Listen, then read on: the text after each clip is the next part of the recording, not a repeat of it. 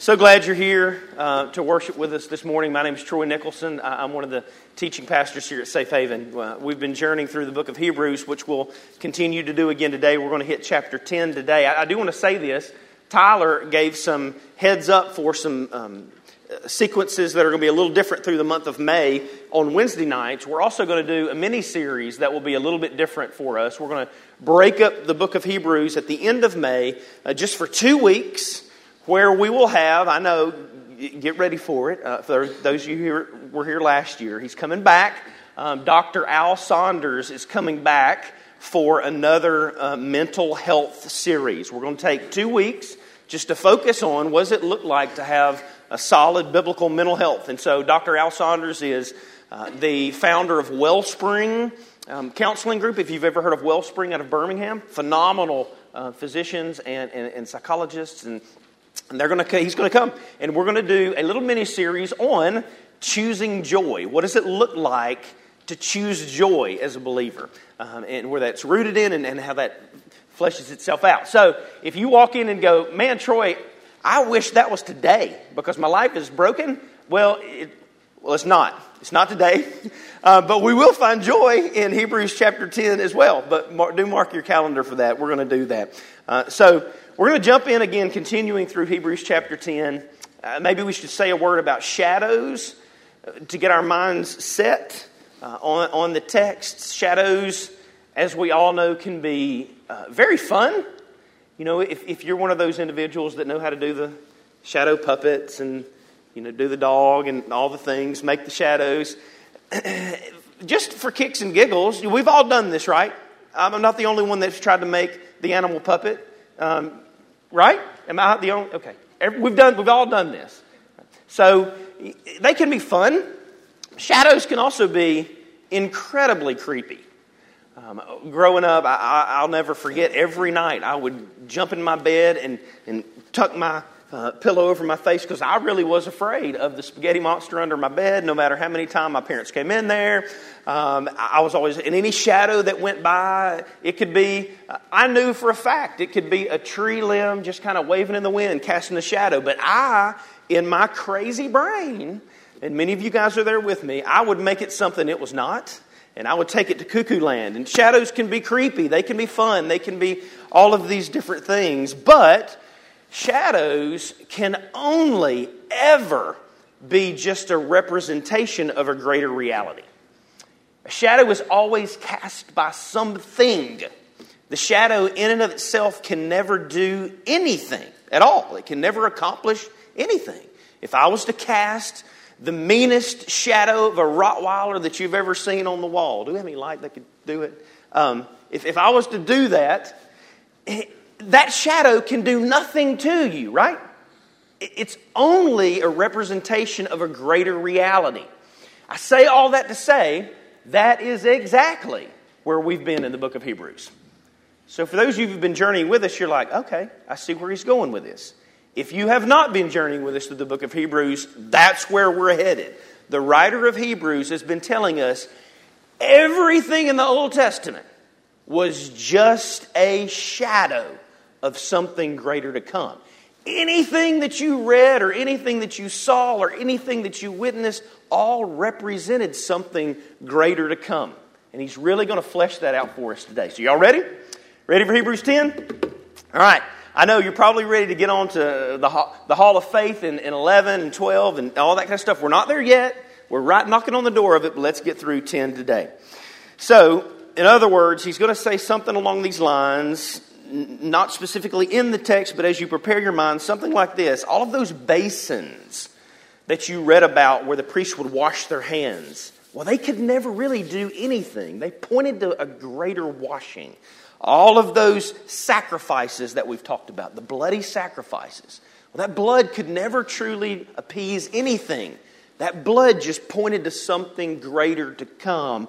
Um, all of the, uh, the priests that would go in and out, they could go in and do the sacrifice and they had to come back out and they would have to go back in. But at some point, they couldn't do that forever. They would die, they would kick the bucket. They were just a shadow of something greater to come. So, we're going to read a lot today. We've got 39 verses to go through. I'm going to need your help. And when I say we're going to read a lot today, I want you to read along with us. And so I love what David Keziah did, and, and so I, I, really hope to incorporate this more and more. Anytime you see something emboldened on the screen, I need you to read that out aloud, okay? So I'll read as we go through the text, but anytime today you see something emboldened, hey, you read it aloud, let's read it aloud together. Let's all join in, okay? All right, here we go. I think it'll make it fun. Um, so, for since the law has but a shadow of the good things to come, instead of the true form of these realities, it can never, by the same sacrifices that are continually offered every year, make perfect those who draw near. Otherwise, would they not have ceased to be offered, since the worshippers, having once been cleansed, would no longer have any consciousness for sin? But in these sacrifices, there is a reminder of sins every year. For it's impossible for the blood of bulls and goats to take away any sins. So the shadows could do nothing. And in fact, the only thing that the shadows could even do, if they could even do one thing, as you read aloud, it was this, is just to remind you of your sin. So any offering that was offered, whether it was the sacrifice or the blood or the, uh, the, priest going in or the bells being rung or the cleansing and all that kind of stuff, all of that could only accomplish even one thing if it could accomplish anything. And that was just to remind you of your sin. And he's going to keep going and say something along these lines because of this. Your conscience was still seared your conscience still wreaked havoc. If, if you're going, Troy, I'm, I'm not really tracking with you, please go listen to last week's message. There's a group of believers in this world today who are still bound in their conscience. Their conscience has never been set free. They, they've never really been set free to the freedom of Christ, the freedom of grace, the freedom of joy that is to come. And that's why, in part, we're going to have a series, the mini series on choosing joy. I just think, I just think believers should be the happiest people on earth. I, I just believe that. I mean, we should be walking around and, and people go, I, I just want to slap that silly smile off your face. And then we go, we'll try to slap it off. Jesus will put it back. I don't know. Maybe it's like a stupid Jesus juke or something. We should be that people. I mean, we should have that type joy. Why? Because our conscience is no longer seared. And we're going to keep getting to that. But my point is this let's take it to 2022. In the Old Testament, they did all of these things to somehow free their conscience. And the writer of Hebrews is saying, it couldn't happen. It, couldn't. It wouldn't work. In 2023, I think we still do the same thing. It, it, we walk around, and I, I, hate to keep maybe beating a dead horse, but it's something along the lines of Troy, I am trying to read my Bible, and it is not bringing me any joy. I am trying to share my faith, and it's not bringing me any joy. I keep showing up Sunday after Sunday, and it's not bringing me any joy.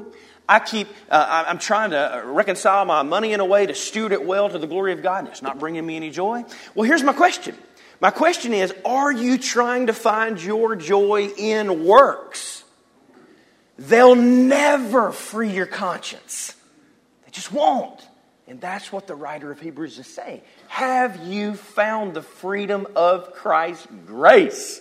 And when that occurs, things change. He's going to go on to say this mankind's only hope could ultimately be found if the reality of the shadow showed up. And he did. Jesus Christ, number two, is the greatest of all realities. He goes on in verse 5 to say this None of these things could satisfy, so consequently, when Christ came into the world, he said, Sacrifices and offerings you have not desired, but a body you have, uh, have you prepared for me. And burnt offerings and sin offerings you have taken no pleasure. And then I said, Behold, I have come to do your will, O God, as it's written of me in the scroll of the book. And when he said above, you have neither desired nor taken pleasure in sacrifices and offerings and burnt offerings and sin offerings. These are offered according to the law. Then he added, Behold, I have come to do your will. He does away with the first in order to establish the second. And by that will, we have been sanctified through the offering of the body of Jesus Christ once for all. And every priest stands daily at his service, offering repeatedly the same sacrifices, which can never take away sins. But when Christ had offered for all time a single sacrifice for sins, he sat down at the right hand of God, waiting from that time until his enemies should be made a footstool for his feet. For by a single offering, he has perfected for all time those who are being sanctified. And the Holy Spirit also bears witness to us. For after saying, This is the covenant that I will make with them after those days, declares the Lord, I will put my laws on their hearts and write them on their minds. And then he adds, to church, if you, if you say this humdrum, I might just throw this table right off of this, whatever this altar thing is, okay? And then he adds, I will remember their sins and their lawless deeds no more. Where there is forgiveness of these, there is no longer any offering for sin. That's the book of Hebrews. That's it. That's the whole book in a nutshell, right there. Everything you could ever dream or want is found in Christ Jesus, the reality of any shadow that has ever been cast. And so, in this, when we contemplate Christ and when we think on Christ, the shadows could do nothing but remind us. Works can do nothing but remind us of our sins, and Christ can only remove our sin.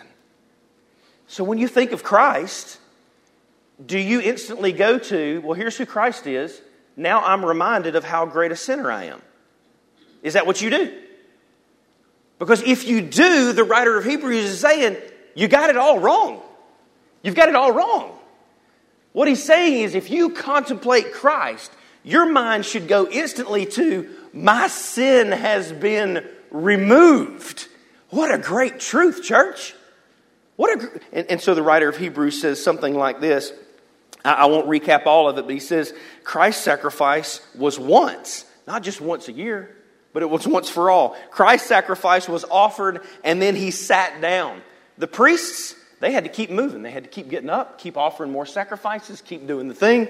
Christ's sacrifice had a literal inward effect. Did you see in that text where one who has contemplated the glories of Christ is then indwelled by the Holy Spirit? The Holy Spirit comes in and does a does a lit, does does a literal inward change. There is an inward effect that occurs, but the old stuff was just movements of the hands. It was more works. It was outworking of this or moving my feet. Christ sacrificed was intentionally to remove our sin, not just remind us of that sin. And, church, nothing, nothing clears the conscience quite like this I will remember your sin and your lawless deeds no more.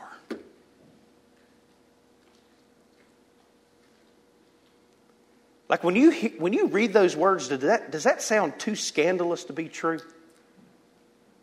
Anyone? T- to me, it does. Man, I, I read this and I'm like, oh, I don't know. I don't know if the Lord really knows how bad a sinner I am. like I read that and I go, I'll remember their sins and lawless needs no more. And I'm the type person that goes, I believe that's true for all of y'all, but not this brother. Anybody else feel me? Holly, if you feel me now. I, I, I, get that. Like I feel that. That erupts in my soul, and nothing quite clears the conscience like this. Not only does Christ remove sin, but according to this verse, he doesn't even recall our sin. I, I tried to come up with a word that could describe what that means, and the best I could come up with was befuddling. And then I had to look it up to see what it meant to make sure I had it right. It's mind blowing. Uh, my mom, God bless her biased soul, um, and, and, rightly so. I, I, always thought it was a little unfair that she loves my sister more than me and my brother. Um, and, and then I had an only daughter. And um, I don't mean that guy. I don't mean that guy. You. Uh, but, but she was biased. She, she is biased. She, she is biased. Um, Mom, we came in. Some of you guys have heard this story before, but we came in from playing in the snow of, what was it, 90, 93? Was it 93? You know, uh, when, when all the Northerners looked at us like we were completely insane. Well, they're like, y'all had 12 inches of snow. Great. That sounds like a normal Tuesday to us. But we had it and we shut down the whole state for three weeks. It was awesome. Everybody was, y'all remember what you were sledding on? Like cat litter boxes, ironing boards, whatever you could grab. We were, you know, we were, we were doing the thing on it. And I, we were out there playing one day, riding through the snow, and we, we came in. You know, it's like day three. So we're literally down to like duct taping our feet because all the socks are, you know, wet. And, and, and me and my brother came in, and my mom lit in, lit into us what do you do when You're getting, you know, we don't even have heat. Why would you get the snow on the ground and, and blah, blah, just lighting into us? And we're like, oh, mom, I can't. My sister comes walking in. She goes, oh, baby, did you have fun? Was, did, you have a good, did you have a good time? And I'm like, we're right, we're, mom, we are literally right here, the same as her. And that's okay. That's her prerogative. It's her house. It's her daughter. She can choose who to bestow joy on and choose who to bestow wrath on. She can do what she wants to do. And that's what the writer of Hebrews is saying is if you're a believer, the Father scandalously has chosen to ignore your mucky feet and say, I don't even remember that. How was your day? Did you have fun? Are you resting in my joy? I'm so proud of you. That's how scandalous the gospel is. Hebrews is good, isn't it? It's good stuff. And that's the great reality of Christ is that he doesn't just save us, but he saves us to the uttermost. And then I want to say three things about that. Number one, it really is mind blowing. Number two, this has grand implications for the table. I do want to remind once again, if, if you didn't hear Tyler, uh, we want to repeat this over and over. Um, we, we do have wine and grape juice both offered uh, for those who choose to take of wine because of its bitterness. It's just that reminder of, hey, this was not sweet, this was bitter. But some people do have conscience seared against that. We perfectly, totally understand it. And some people have struggled with alcohol, and, and you don't, you just, you don't need that. Okay, so that's all there. And then I also want to remind you too is if your kids are in here, uh, you're the parent, and that's up to you as, as to how you do that. But we should have grand implications of do this in remembrance of me when we come to the table. In light of I will remember your sin no more. When we do this in remembrance of Him, how much joy should erupt from our soul as we pick up the bread and pick up the cup, knowing that our sins are remembered no more. Glorious implications for the table, number two. And then, number three, this also should have immense value as Satan whispers in your ear throughout the week. Now, tell me something. How could a good Christian like you have a wayward thought like that? Kick him in his teeth and say, I'm only good because of the righteousness of Christ, and Christ remembers not my sin no more. Anybody else ever feel that? How, how, could, uh, how could a good, there's nothing good about us. It's only the goodness of Christ that we stand righteous before the Father. That's the glorious implications of this text. Now, with that said, number three, thank you. Number three, Worship, then, is the natural byproduct of one captivated by Christ's work. He's going to go on to say this. In other words, he's going to say, as a result of Christ's work and a result of everything that's going on, our lives should erupt in worshipful obedience. And what he's going to give us here is not a list of involuntary duties that one must accomplish to receive Christ's work. He's, so as you read this, don't read it as, I have to do these things to earn Christ's favor. That's not where he goes. He says this because shadows can only point to a great reality, because Christ is the greatest of all realities, if you get this, therefore you will naturally do some things. Let's look at verse 19. Verse 19 goes on to say, Therefore, because of all these things, brothers, since we have confidence to enter the holy places by the blood of Jesus, by the new and living way that he opened for us through the curtain, that is, through his flesh, and since we have a great high priest over the house of God, let us draw near with a true heart in full assurance of faith, with our hearts sprinkled clean from an evil conscience and our bodies washed with pure water. Let us hold fast the confession of our hope without wavering, for he who promised is faithful. And let us consider how to stir up one another to love and good works not neglecting to meet together, as is the habit of some, but encouraging one another. And all the more as you say the day draw nearing. Now, I'm going to pause right here because the writer's just given us quite a bit. If you are captivated by the glorious news of the reality of Christ, and if it's raptured your heart, then he says there's a couple of things that will happen. As a natural, again, not an involuntary work, but just as a voluntary response of worship. These things will occur in believers. Number one, you'll draw near confidently. In Christ, if you're a believer, you draw near confidently. Not like a, like a dog. From time to time, a dog will come run through the neighborhood and it'll step in my yard. And I'm like, hey, we're not dog people. Get out of my yard, nasty dog. Uh, we're cat people. You know, God's true animals. Uh, yeah, but, but they'll come in, you know, and, and so we'll, we'll go out there to, to lovingly show it our neighbor's yard. And, um, and, and, you know, a lot of times you go out there to the dog and the dog will just kind of cow down. And, and you know once it does that, that it's, that it's been beaten, right?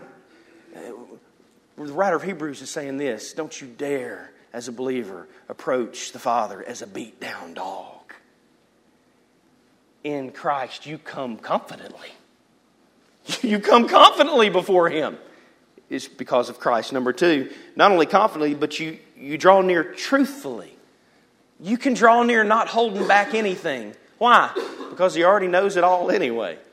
You, you come to Him, scars and flaws and all. I love it when people say, Oh, well, I read the book of Job, and, and man, I just I don't think that you should really question God. Here's an interesting fact. Never once in the book of Job was Job rebuked for asking questions.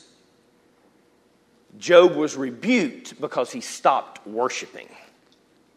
There's all kinds of questions. Jesus asked question in the Garden of the Senate, Garden of Gethsemane, right? Lord, I don't know, I don't know about this, right? Eh, eh, so as we come, we come honestly, truthfully. Here's where I'm at. Here's my flaws. Here's my hiccups. Here's my hangups. Here's where I need you. We can come to the Father in that way. And I would argue if you come in any other way, it's under false pretense anyway. Number three, you can draw near with full assurance, full assurance that you'll be met with an embrace if you're a believer. You come knowing you'll be embraced. Now, I want to give a side note here because some people have a warped concept of what that embrace is because your parents or your parent or however that fleshed itself out never once embraced you or loved you. They never showed any outward affection. And so you were like, oh, I don't know if I can, I don't know if I can come. And so you have a warped skew of what fatherhood looks like. Well, here's what I can say to you. In full assurance, as we come to Christ in full assurance, you will get in Christ the embrace that you always dreamed of and more. You'll find that in Christ. I can't rewrite the wrong narrative that was played out by your trashy parent, but Christ can. And He will, and He does. You can come in full assurance of embrace. And then number four, you can hold fast your confession. You can hold fast.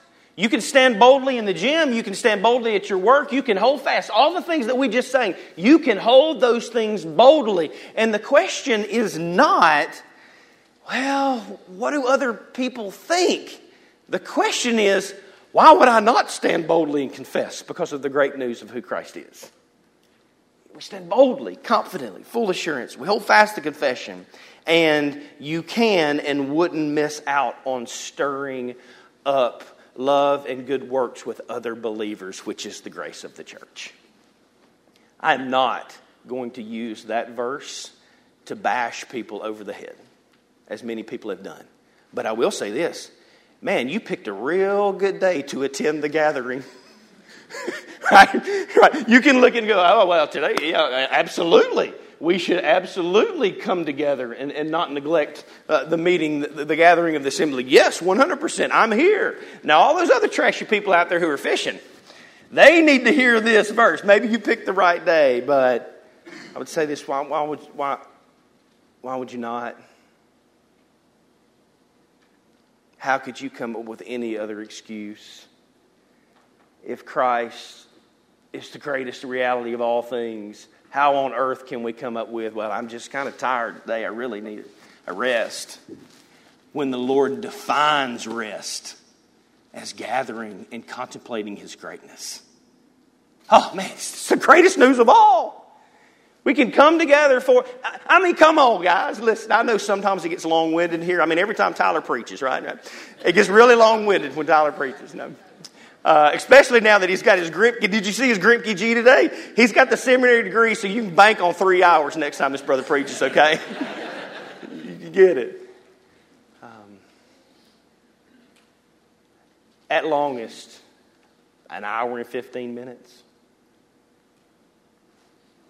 to contemplate the great news of Christ the more I contemplate the greatness of Christ through the book of Hebrews, I go, gosh almighty, maybe we need to open up Sunday night church again and Wednesday night church again and call together a Tuesday night church. We should gather with the people and rejoice together because who else are we going to rejoice with? We should celebrate.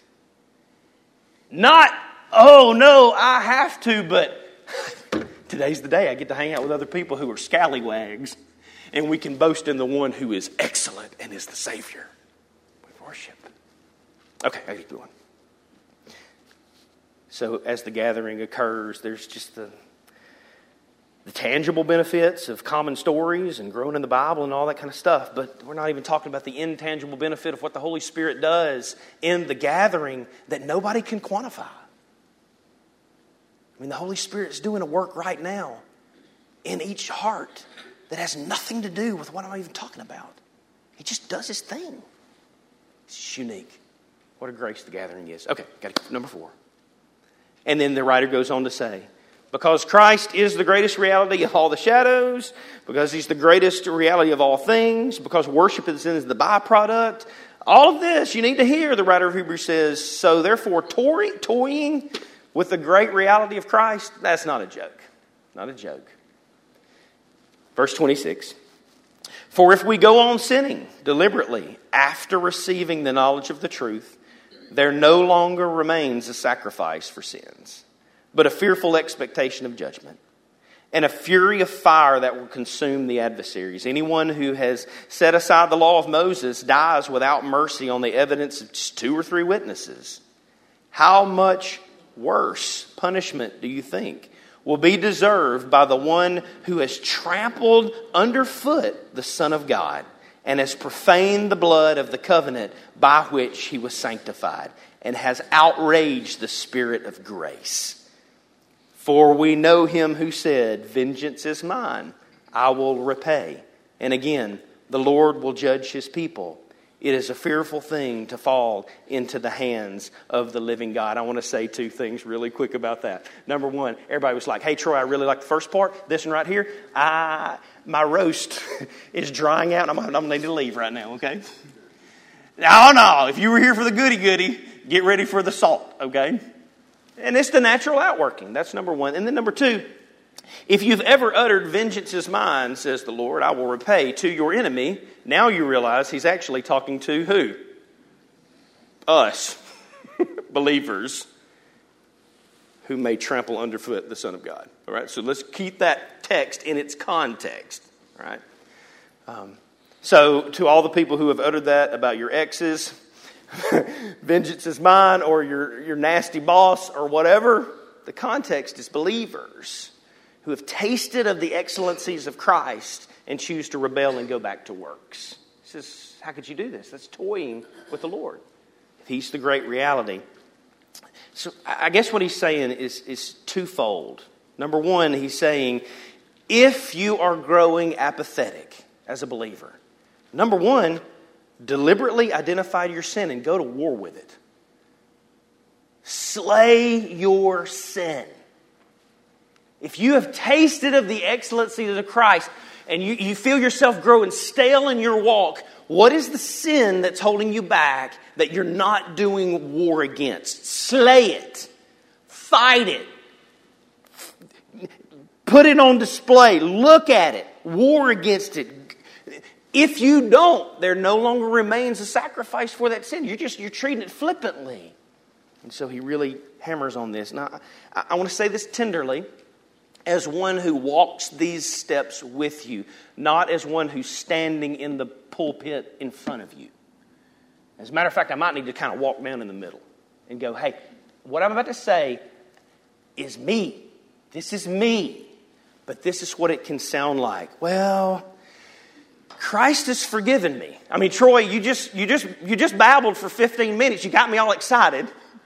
Okay? Christ has forgiven me, so it's really okay if I just kind of overindulge in these foods or these substances or these habits. It's, it's okay because Christ has forgiven me, Troy. It's, it's okay if I do that. That's what it can sound like. Or it can sound like this Well, Christ is for, for, He's forgiven me, so it's okay if I just keep hating those people. I can hate those people. I mean, I'm forgiven. Or Christ has forgiven me, so I'll just I'm going to continue to have that sinful relationship because, I mean, Christ has forgiven me. Or, Christ has forgiven me, so I'll cheat here, I'll lie there, I'll fudge this, I'll ignore that. Christ has forgiven me, so I'll just, I'll just let me and God have our own thing. Me and God, we got our own thing. If you're saying me and God have our own thing, then you just need to throw the Bible away. That doesn't make any sense whatsoever. God gets me because we've got our own thing. That's not biblical, right? I love you enough to tell you that is not biblical, right? Or this Christ has forgiven me, so I'll just I'll just chase the best that the world has to offer. And anything that catches my eye, buddy, I'm running for it because Christ has forgiven me. This is what this can sound like. If that's you, and if that's me, Here's what the writer of Hebrews says about that that we are trampling underfoot the Son of God. That's not a joke. If we embrace the excellencies of Christ and just kind of wink and nod at our sin, he says, You are trampling underfoot the Savior Jesus Christ. Not only that, he says you're profaning his righteous blood. And not only that, he's saying you're outraging the spirit of grace. We can never wink and nod at our sin. If Christ means all to us, then by gosh, he means all to us. And all in this case means all, even warring against our own willful desires. So the writer of Hebrews reminds this. And again, I, I say this to you, church, toughly, meaning I don't apologize for it because I didn't write it. This is the divine, inspired word of God. But I also say it tenderly of, hey, I get it. I get it. And you go, hey, Troy, I'm battling my sin. Well, then I jump into the boat with you and go, hey, me too. Me too. I get it. But as a church, we can never walk away and go, it's okay just because we've been redeemed. Does that make sense? So that's what he says, number one. Don't toy with the great reality of Christ. And then number two, he's going to say, identify that sin, war with it deliberately, and then recall the former days. Verse 32 as we wrap it up today. But recall the former days when, after you were enlightened, you endured a hard struggle with sufferings, sometimes being publicly exposed to reproach and affliction, and sometimes being partners with those so treated.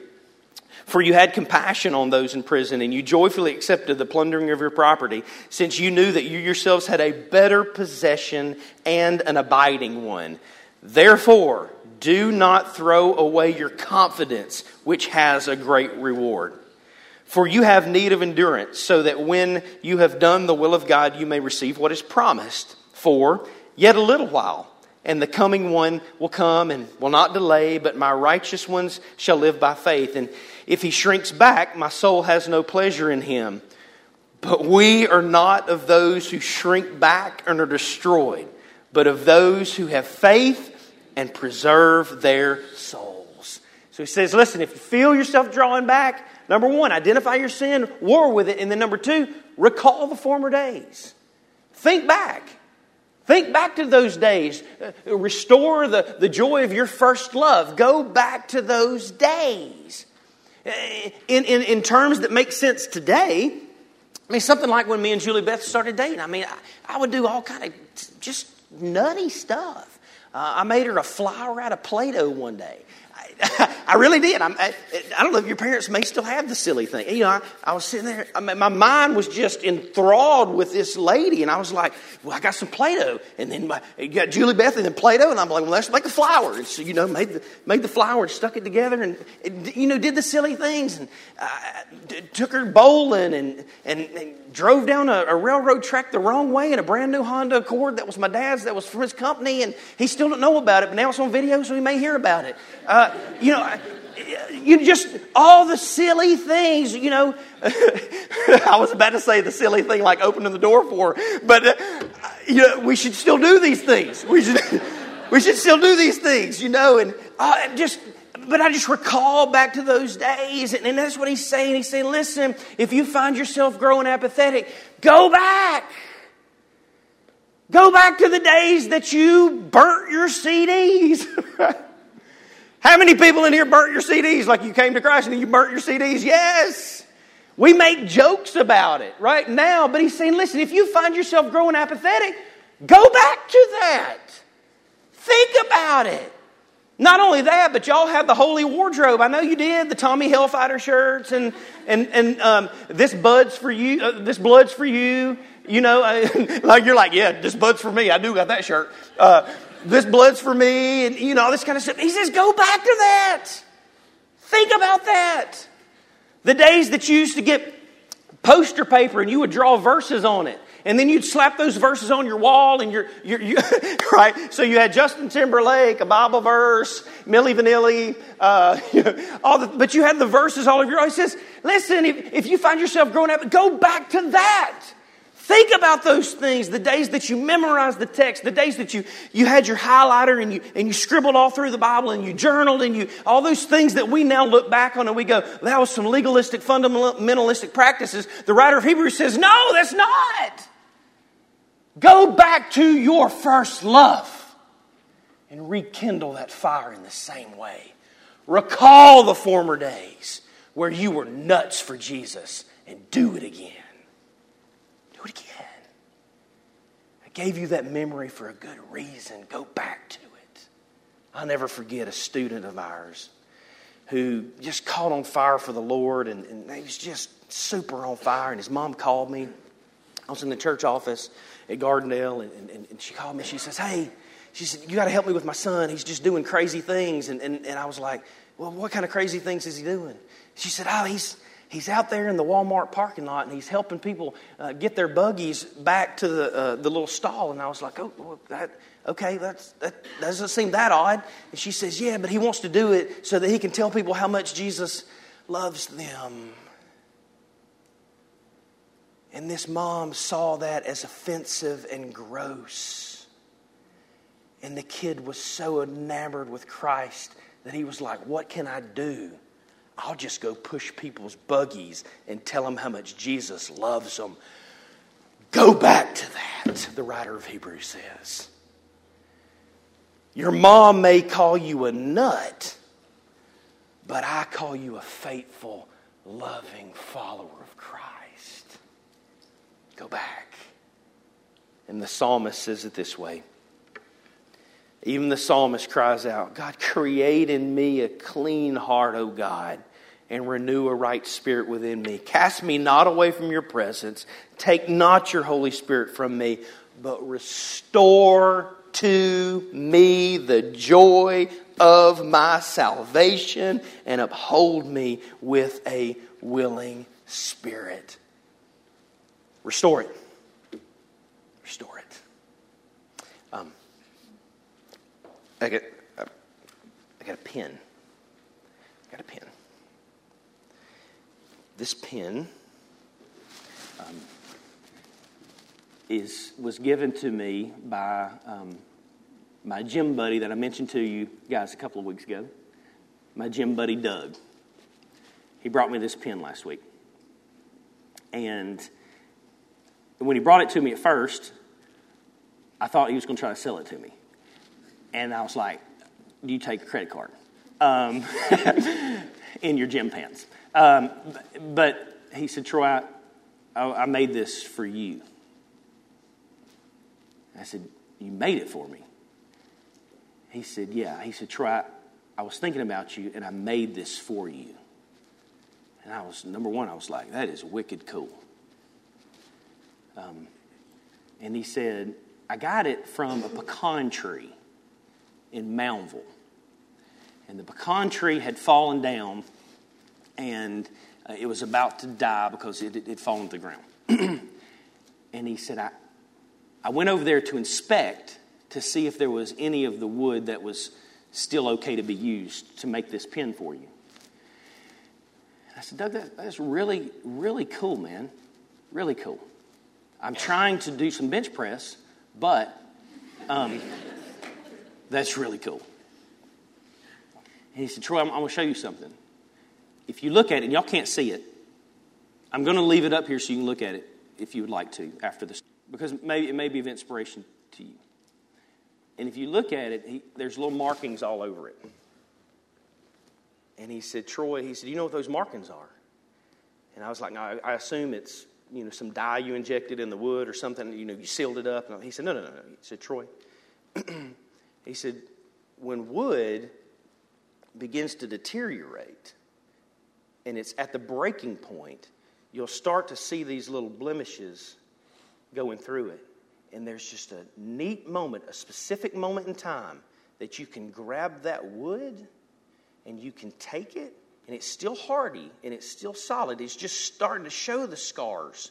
And you can take it and you can seal it, and those little lines will always remain perfectly intact, but will also be a reminder that something that was about to die can be taken by the right hands and be made beautiful forever.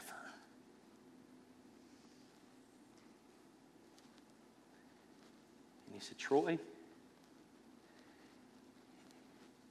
isn't our sinful scars just that way? That the Father can look down at the right time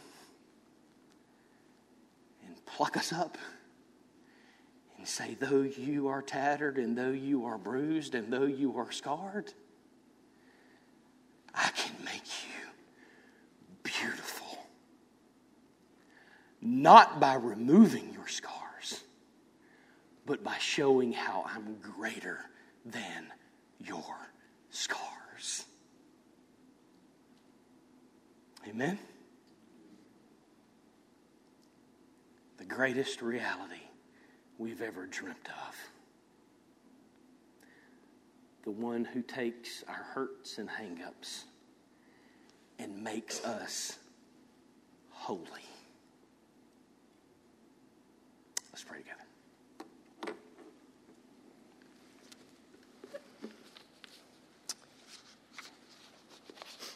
Well, Jesus, what a text.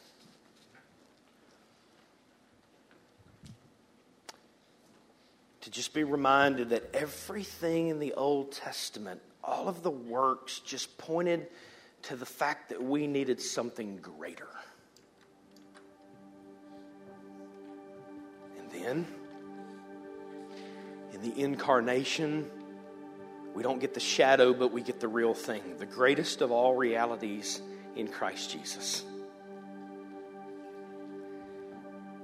And then at the cross and the resurrection and the ascension, we experience the greatest benefit of all those realities the one who could take our sin and make us beautiful. And then out of that, the worshipful outflow, the natural byproduct that we will voluntarily give our lives away for you in, in worship. Rejoicing that you have cleansed us to the uttermost. You have taken us, and, you, you are our only hope. And then, Lord, just to be reminded that we don't toy with that. We don't play with that. It's not a joke. We don't take that and then trample it underfoot and just do whatever the you know what that we want. We don't overindulge. We don't we war, we fight. And then we can recall those former days where you first grabbed us up like a broken piece of wood that had fallen off a tree, left to rot in the ground. But you and your grace said, No, no, no. That one is mine. And not only am I going to make them beautiful and whole, but I'm going to write with them my love story to other humanity. So, Lord,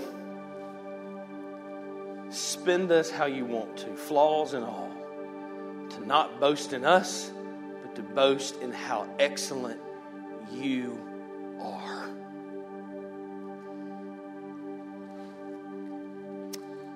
Well, church, Press on. Press on, believing friends. You have a greater reality and hope of eternal rest in Christ Jesus than you ever dreamed or imagined. And one day, we'll be enamored as we enter into eternity and hear, Welcome home, my son. Welcome home, my daughter. You're not a wretch. You are my treasure.